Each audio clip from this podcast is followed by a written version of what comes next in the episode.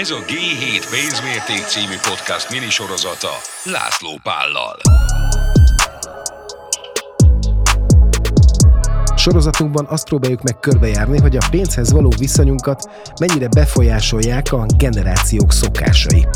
Az élethelyzetük, családi mintáik, motivációik, értékviláguk, jövőbe vetett bizalmuk, és a kétségeik is tükröződnek-e abban, ahogy a pénzzel bánnak. A podcast támogató partnere az Amundi alapkezelő. Ebben az epizódban a vendégem Vecstein Albert, a Munch ételmentő platform társalapítója, illetve Stegerwald Krisztián generációkutató. Arról fogunk beszélgetni, hogy a diplomás pályakezdőknek, karrierútjuk elején járó 20 éveseknek mit jelent a pénz. Mennyire befolyásolja őket a karrierválasztásban. Tényleg van az a pénz, amiért elvállal valamit az ember minden helyzetben?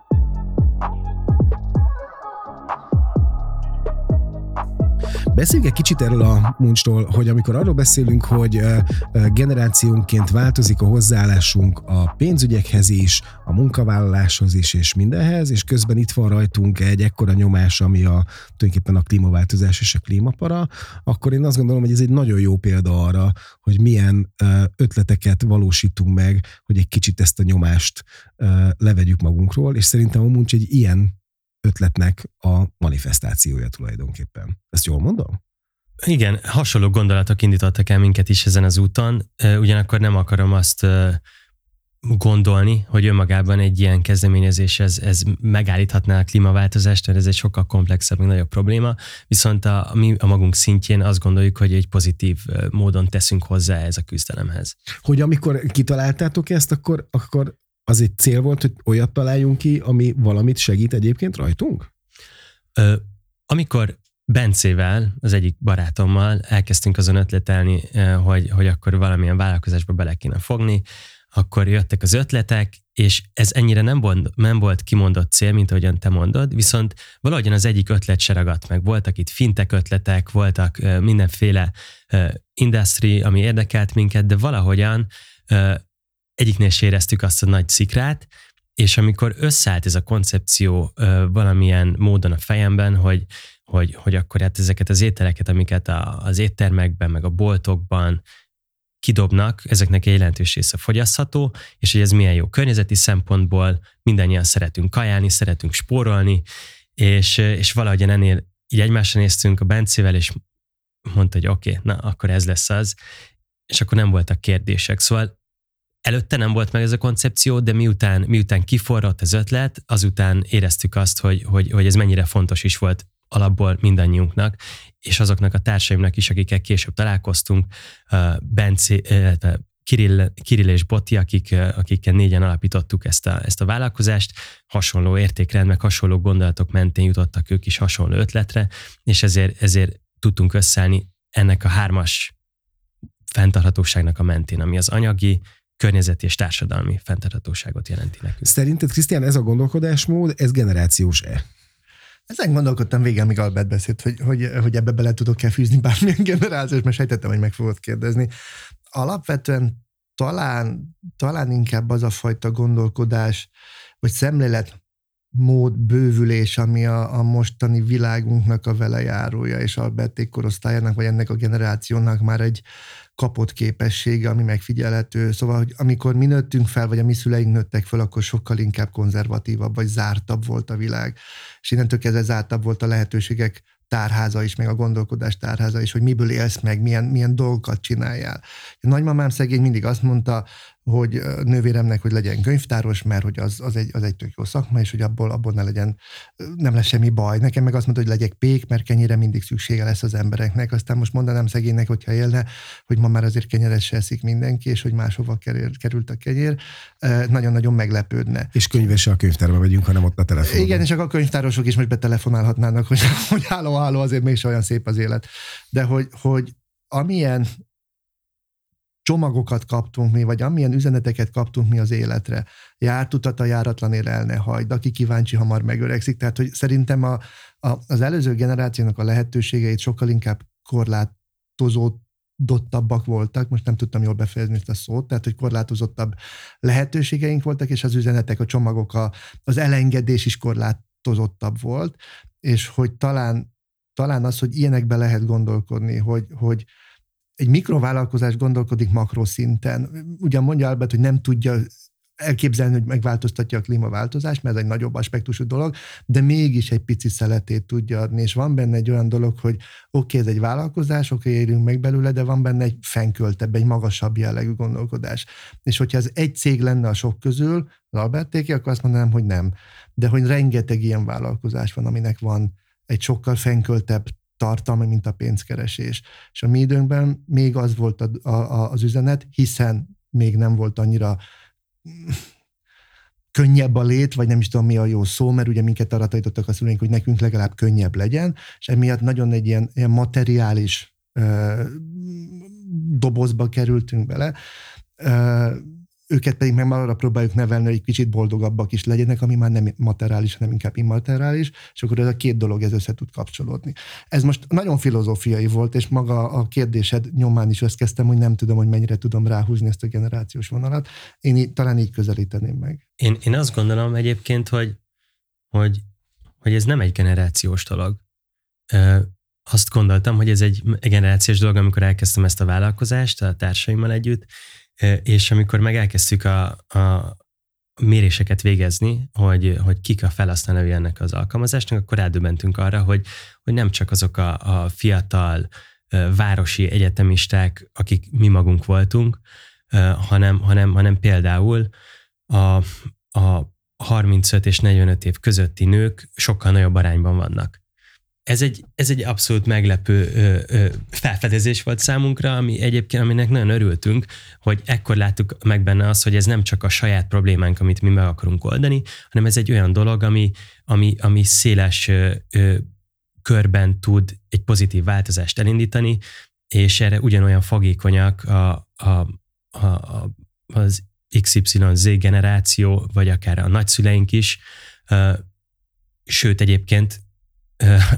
ami, ami szintén egy nagyon vicces vagy érdekes felfedezés volt számomra, meg aminek nagyon örültem, hogy, hogy, hogy, hogy például a 65 év feletti korosztály is aktívan jelen van a, a muncson, és ez, egyszerűen nem értettem ezt, mert ugye van ez a sztereotípiánk, hogy, hogy hát ugye a nagyszüleink azok kevésbé ö, vannak jelen az online térben, de, de aztán, aztán amikor elkezdtünk velük beszélgetni, elején sok telefonhívást kaptunk, hogy akkor hogyan működik ez, és akkor volt, hogy, hogy akár egy félórás beszélgetés során elmagyaráztuk, hogy hova kell kattintani, hogyan kell átvenni, hogyan kell értemenni, de egyébként én azt gondolom, hogy a, hogy a főleg a COVID-nak köszönhetően hogyha akár a nagyszüleink akarták az unokáikkal tartani a kapcsolatot, akkor meg kellett tanulni bizonyos minimális digitális kompetenciákat, és voltak, akik ezt nem tudták meglépni, de voltak, akik igen, és számukra már az, hogy, hogy akár online vásároljanak valamit, az, az már nem egy olyan megugorhatatlan akadály, mint gondoltuk négy-öt éve.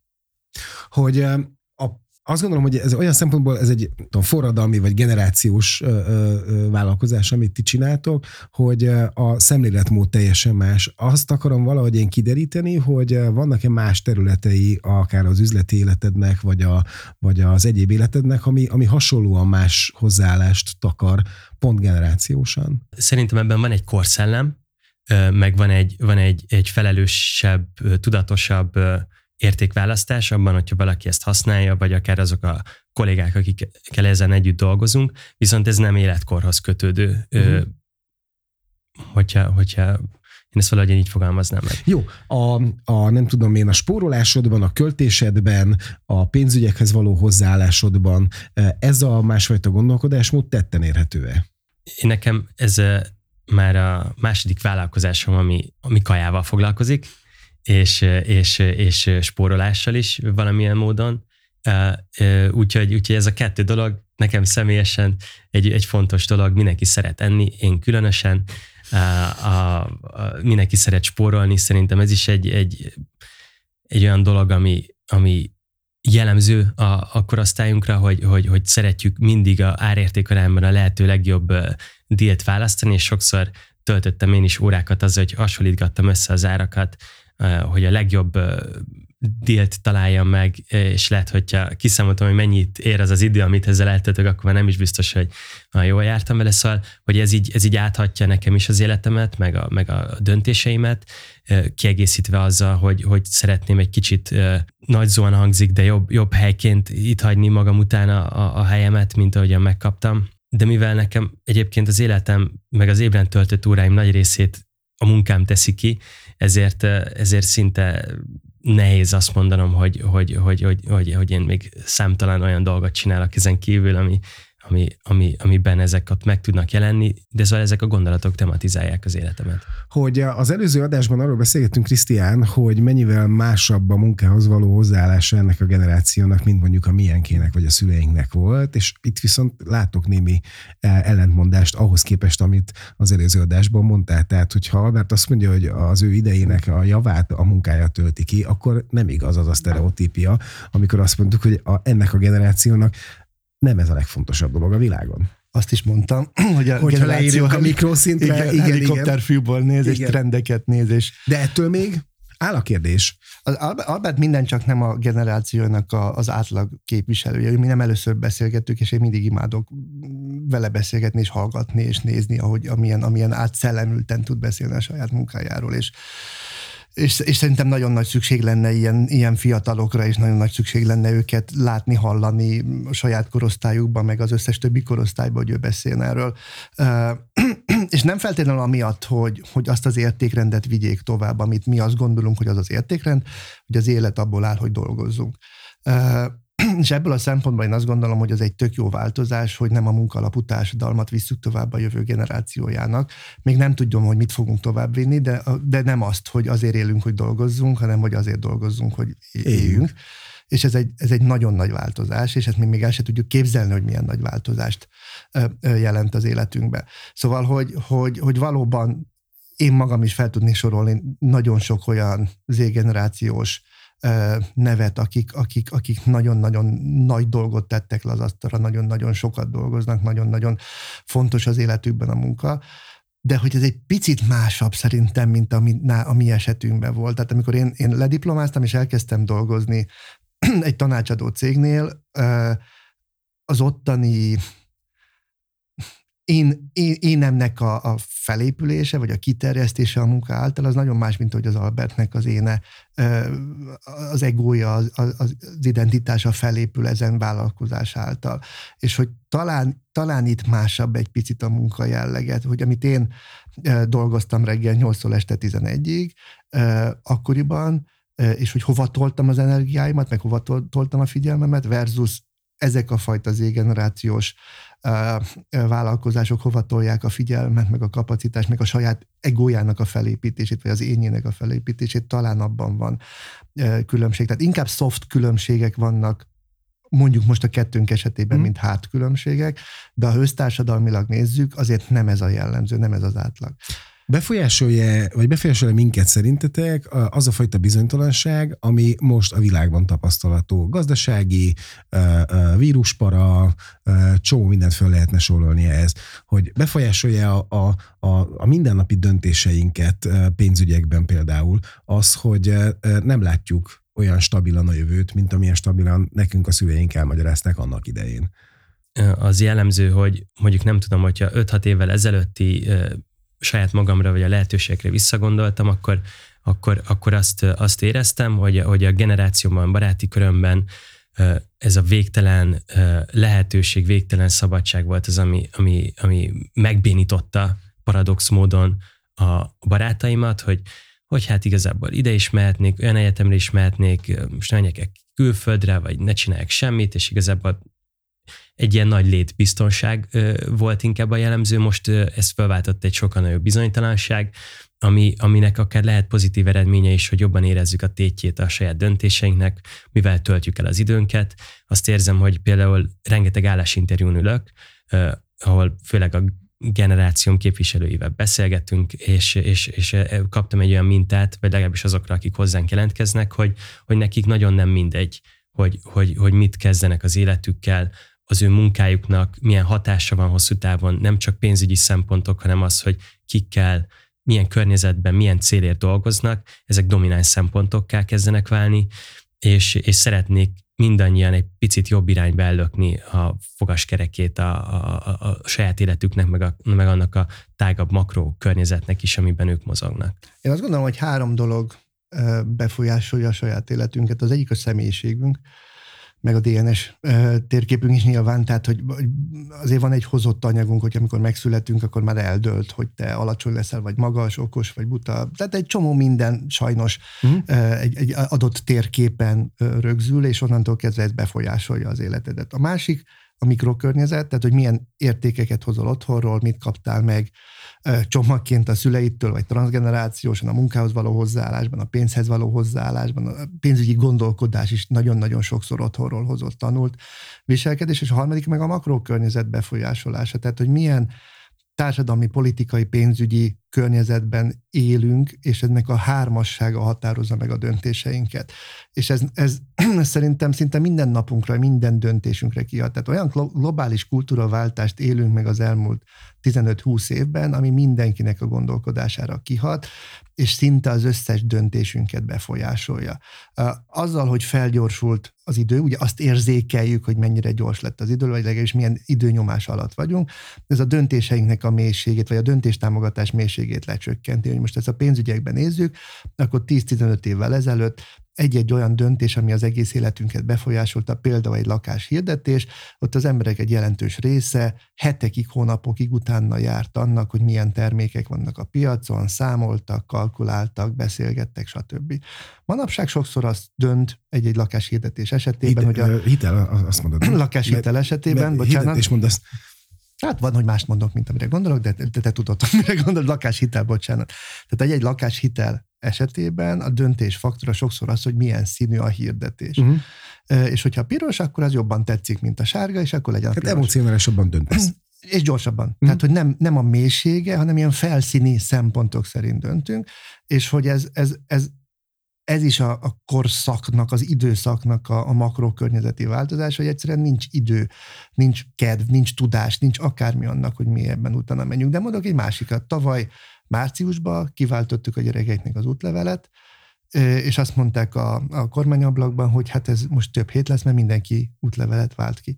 Mi volt tavaly márciusban, ugye februárban ö, kezdődött a különleges katonai művelet, és egyszerűen elkezdtünk egy olyan szinten félni, hogy mi van, ha menekülni kell. És előjöttek ugye azok a régi tudatalatti norm. Mindenkinek legyen útlevel a Legyen útlevel, hogyha, útlevél, ha hogyha menni kell. kell, akkor menni kell. Nyilván ez a pénzügyi döntéseinket is befolyásolta. Ha menni kell, akkor legyen uh, valamilyen olyan KP, ami gyorsan mozgatható. Hogyha, tehát hogy egy csomó olyan dolog van. Most lehet, hogy egy év múlva már azt mondom, hogy el túlzott volt az akkori reakció, de attól még reakció volt és nem csak az enyém, hanem nagyon sok. Tehát, hogy, hogy ha, ha körbenézel, ha minél több ilyen jellegű változás van a világban, minél több olyan külső hatás van, amit az egyént nagy mértékben befolyásolja, akkor értelemszerűen ez egy csomó kibillentés a megszokottból és a hagyományosból. Amikor azt mondod, hogy most sok állásinterjú vettél részt, és hogy van némi merítésed ebből a generációból, akkor azon gondolkodtam, hogy tudsz nekem arra válaszolni, hogy a, a a mai munkavállaló fiatalok, ők mennyire mondjuk azt a szót, hogy önzőek. Tehát, hogy mennyire érdekli, mondtad, hogy nagyon fontos nekik, hogy milyen motivációval és milyen célral dolgoznak, ez oké, okay, de hogy van-e olyan lojalitásuk, mint amilyen lojalitást egyébként egy munkáltató elvárt? Azok eddig. az emberek, akik, akik az első hetekben csatlakoztak hozzánk, azoknak a nagy része még mindig velünk dolgozik. Három éve alapítottuk a vállalkozást, ami ilyen szempontból nem sok idő, viszont, viszont jellemző az, vagy ezt szokták ezt, ezt a kritikát megfogalmazni Z generációval, Y-nal kapcsolatban, hogy, hogy jobhopperek, igen, igen, és hogy, hogy ha jön egy jobb ajánlat, akkor lépek tovább. Én ezt a saját bőrömön nem tapasztaltam, talán ez egy, ez egy pozitív visszajelzés is, hogy meg tudtuk adni azt a, azt a gyors fejlődési lehetőséget. Volt, aki, aki pár havonta kellett, hogy egy pozíciót váltson, mert annyira gyorsan történtek a dolgok, jött a felelősség, és nyilván azok, akik ott voltak velünk, és akiket be megbíztunk, azoknak a kezébe kellett, hogy kerüljenek ezek a döntések, hogy, hogy ez a gyors karrier perspektíva, a gyors változás, a megbecsültség érzése, a jó ügy, az igenis megtartó erejű tud lenni. Viszont azt látom barátaimnál, hogyha azt érzik egy munkahelyen, hogy nem kapják meg a felelősséget, nem tudják a saját potenciáljukat kihasználni, akkor váltanak, és ez egy jó dolog. Ne is, nem is szabad benne ragadni egy olyan, olyan közegben, ahol azt érezzük, hogy hogy, hogy, hogy, hogy nem tudjuk kimaxolni a, a, saját tehetségünket, úgyhogy, úgyhogy én ezt nem látom egyáltalán sötéten. Nálunk is van, hogy elmennek munkavállalók, jönnek újak, de, de viszonylag aracsony ez a rotáció kedvenc témám a lojalitás, és hogy annyira, annyira szeretek tényleg Albert után beszélni, mert hogy annyira, annyira jókat mond. Uh, ő érti a, a mostani generáció nyelvét, és és ahogy megfogalmazott, annyira gyönyörű volt a kettőtök. Tehát megkérdezted, hogy önzőek-e, ő meg arról beszélt, amiről beszélt, tehát hogy, hogy ebben van igazán generációs különbség, Aha. ahogy te Hát a, a saját nézem, mintádból, a saját mintából, meg a saját tapasztalatunkból hozott kérdésre, a saját mintájából és a tapasztalatából válaszolt meg, hogy hát de ez egy tök szép dolog, meg tök jó dolog, és egy szóval nem mondta, hogy önző, hanem az, hogy a saját uh-huh. magát nézi. Ugye az a kettő között generációnak különbség, hogy a mi gyerekkorunk egy közösségorientált világ volt, az ő gyerekkorunk meg egy én központú világ volt. Egyikünk se döntött arról, hogy melyiket választjuk, ez így alakul. Uh-huh. Ez, egy, ez egy világ tendencia, nem vagyunk se jobbak, se rosszabbak, mert közösségorientált világban nőttünk fel, véletlenül akkor az volt. 1980 tájékától kezdve mondjuk szimbolikusan, hogy onnan én központú a világ. Tehát, hogy nektek, meg a, a mostani fiataloknak nincs olyan földi tapasztalása, hogy mit jelent az, hogy közösségorientált lenne a világ. Jó, de akkor erre valami kérdés, lehet. Olyan értem, de hogy akkor az, mondhatjuk az egyikre, hogy jobb, vagy a másikra, hogy jobb. Vagy ez a... Ez a... mondhatsz, csak nem feltétlenül lesz igaz. Tehát, Igen. hogy nem jobb vagy rosszabb, hanem más. Egyénileg, mikroszinten lehet, hogy vannak emberek, akik tudnak közösségorientált tapasztalatba belegyúlni, de a makroszinten nézzük, a világ most én központú. Emiatt nem a lojalitás szűnt meg, hanem a lojalitás iránya változik meg. A közösségire orientált világban milyen irányú a lojalitás? Kifele irányuló, a közösség felé irányuló, mert te egyénileg kicsi vagy, ha majd belépsz a nagy Szovjetunióba, a nagy kisdobos, a nagy úttörőszövetségbe, akkor majd te egyénileg te is olyan nagy leszel, mint a többiek, ergo legyél lojális kifelé. Az én központú világban milyen irányú a lojalitás befele irányuló, az énre vonatkozik. Tehát én érezzem jól magam, nekem legyen jó, és ha jó lesz, akkor tök hatékony leszek, akkor tök jól fogok teljesíteni, akkor dolgozni fogok. Tehát nem igaz az, hogy megszűnt a lojalitás, nem igaz az, hogy önzők lettek a mai fiatalok, és csak magukra figyelnek, hanem az a valós ság az én megközelítésem szerint, hogy egy más gyerekkort kapnak, egy más földet kapnak, ezen a földön az ő tapasztalatuk az, hogy az elsődleges fontosságú az, hogy te egészséges legyél, te éljél, te boldog legyél, te valami, és onnantól indul el kifel az, hogy hogyan kötődsz, hogyan kapszolos máshova. Ha a munkahelyen észrevesznek téged, ha a munkahelyen figyelnek rád, akkor te is lojális leszel. De ha nem figyelnek rád, ha nem kapsz visszajelzést, hogyha bele akarnak gyömöszölni abba a 20. századi rendszerbe, ami, ami 50-60 éve működik, és már mi magunk se hiszük el, hogy jól működik, akkor azért miért legyek lojális? Szerintetek a pénzügyi szolgáltatásokhoz való viszonyunkban ugyanez a, a, az egyén, illetve közösségi megközelítés, ez, ez észrevehető? Szerintem mindenben észrevehető, de tanuljuk mi is az én központoságot. Tehát attól, hogy egy közösségorientált világban születtünk, az nem jelenti azt, hogy ott ragadtunk, uh-huh mint ahogy az sem igaz, hogy a, a, a 65 év felettiek ne, ne interneteznének, tehát az NMHH kutatása szerint a magyar nyugdíjas lakosság közel fele naponta három órát Facebookozik, tehát hogy azért van, van erőteljes időskori online jelenlét, és az sem igaz, hogy aki baby boomer vagy X-es, akkor az ugyanúgy él, mint élt 1950-ben, tehát azért azóta is élünk és tanulunk dolgokat, tehát mi is alkalmazkodunk ehhez, és azt gondolom, hogy a banki termékek is alkalmazkodnak ehhez, sőt, a, a leginkább a pénzügyi termékeket nézünk, a biztosítási termékek azok, amik most már nem közösségorientált termékek, hanem, hanem én központú termékek, és személyre szabott termékeket adnak, és, és élményeket biztosítanak, nem az, hogy akkor kös egy életbiztosítást, aztán majd 60 év múlva örülni fog a családod, hanem hogy neked lesz jó, és akkor rád vonatkozva adnak ilyen termékeket. Szerintem, szerintem abszolút megfigyelhető a pénzügyi termékek területén. Én ezt, én ezt nehezen tudom összehasonlítani azzal, hogy nem tudom, hogy milyen volt a bankszektor 25 évvel ezelőtt, mert, mert, mert kevesebb, mint 10 éve bankolok, viszont, viszont azt látom, hogy, hogy, hogy a kényelem, a gyorsaság, a, a, a transzparencia, és egyre kevésbé a személyes találkozások, döntő szempontok abban, hogy, hogy, hogy mondjuk én hogyan választok akár banki szolgáltatásokat. A választásodban benne van a környezetudatosság? Tehát ott például figyelsz erre? Szerintem nehezebben asszociál az ember, amikor egy banki szolgáltatást választ környezetudatossági szempontokra, mert, mert, mert, mert olyan, olyan indirekt módon látjuk csak azt, hogy ennek bármilyen impactja tud lenni. Őszintén szóval én, én nem, nem gondolom azt, hogy ez döntő, vagy a top, top 5 szempont között ott lenne a legtöbb mm. fogyasztónak. Megkérdezhetem azt, amit a múltkor megkérdezte, ez múltkori adásban Mátétól. Klasszik bank vagy neobank? Igen. Nyilvánvalóan menekülök én is, és, és a legtöbb, legtöbb barátom abban a buborékban, ahol vagyok, a, a lassú, régi banki megoldások elől, de, de egyébként meg vannak olyan klasszikus bankok, akik sokat fektetnek abba, hogy modernizálják a saját felületeiket, és próbálják átpozícionálni magukat, és már versenytársa tud lenni egy, egy, egy pénzügyi szolgáltatónak, de, de, de azért a, egyelőre a, a, a biztonság és a, és a kényelem mérlegén mi még inkább a, a gyorsaságot, kényelmet választjuk, meg az olcsóságot, mint a biztonságot, uh-huh. de talán ahogyan most ez a változó világ meg, megborítja azt a, azt a nagy nyugalmat, ami, amiről beszéltünk korábban, a biztonság is egyre inkább fontos szempont tud lenni. Meddig tudtok ti szerintetek nőni? Tehát, hogy ez a vállalkozás, ennek van-e üvegplafonja? Pont ma este fogunk elmenni egy párnapos ilyen alapítói elvonulásra, amikor megtervezzük a, jövőt. Ilyenkor azt szoktuk csinálni, hogy, hogy egy évről beszélünk, meg egy öt éves vízióról, és miután megfogalmaztuk azt a képet, hogy hova, hol akarunk lenni öt év múlva, akkor az alapján már tisztában látjuk a következő lépéseket. Annyira hosszú a lista, hogy mi, mi milyen szolgáltatásokat, milyen ötleteket akarunk bevezetni, hogy, hogy kénytelenek voltunk egy, egy olyan listát létrehozni, amiről tilos egy éven belül beszélni, föl se hozhatjuk a témát, mert, mert, mert, mert akkor tudjuk csak a fókuszt tartani.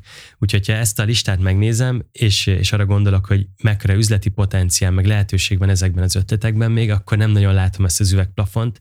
Azzal a szolgáltatással, amit mi most Magyarországon csinálunk, nyilvánvalóan van egy limitációja, Egyébként még nem gondolom, hogy ezt kimaxoltuk volna, de, de pontosan ezért indultunk el Szlovákiában, Csehországban is, a régión kívül is van igény hasonló megoldásokra, mint amit mi tudunk nyújtani, és hogyha mi innovatívak, agilisek, gyorsak és hatékonyak tudunk lenni, akkor, akkor nem gondolom azt, hogy, hogy itt bármilyen akadálya lenne a mi növekedésünknek. És tudtok tervezni reálisan öt évre? Nem, de mégis választ. megpróbáljuk. Tehát, hogy nem, nincs értelme mondjuk egy öt éves pénzügyi tervhez ragaszkodni, hm. viszont azért megcsináljuk, hogy legyen mihez képest eltérni, és, és tudjunk Persze. legalább valamilyen, valamiféle víziót saját magunknak és a, és a befektetőknek és a hm. kollégáinknak mutatni, hogy, hogy, hogy, ez, hogy ez a cél, hm. de nem ragaszkodunk hozzá. Ahhoz, hogy legyen öt éves víziótok, még akkor is, hogyha olyan pénzügyi terről beszélünk, ami ugye azért kell, amit az előbb mondtad, hogy eltérjetek tőle, ahhoz kell szerintem befektető is. Amikor ti indultatok, akkor találkoztatok olyan pozitív visszajelzéssel a pénzügyi szektor részéről, hogy ez egy zöld gondolat, ez egy zöld dolog, és ebbe érdemes investálni? Pont azért, mert zöld? Amikor befektetőkkel beszélünk, akkor ugye számukra nyilvánvalóan nekik az a munkájuk, az a feladatuk, hogy, hogy minél magasabb megtérülést érjenek el. És, és, és nem feltétlenül tudják ugyanolyan módon súlyozni a saját tevékenységükben ezeket a, a fenntarthatósági szempontokat, pusztán piaci alapon, mint, mint ahogyan ebben mi hiszünk, hogy, hogy a kettő nem kell, hogy egymásnak a rovására menjen.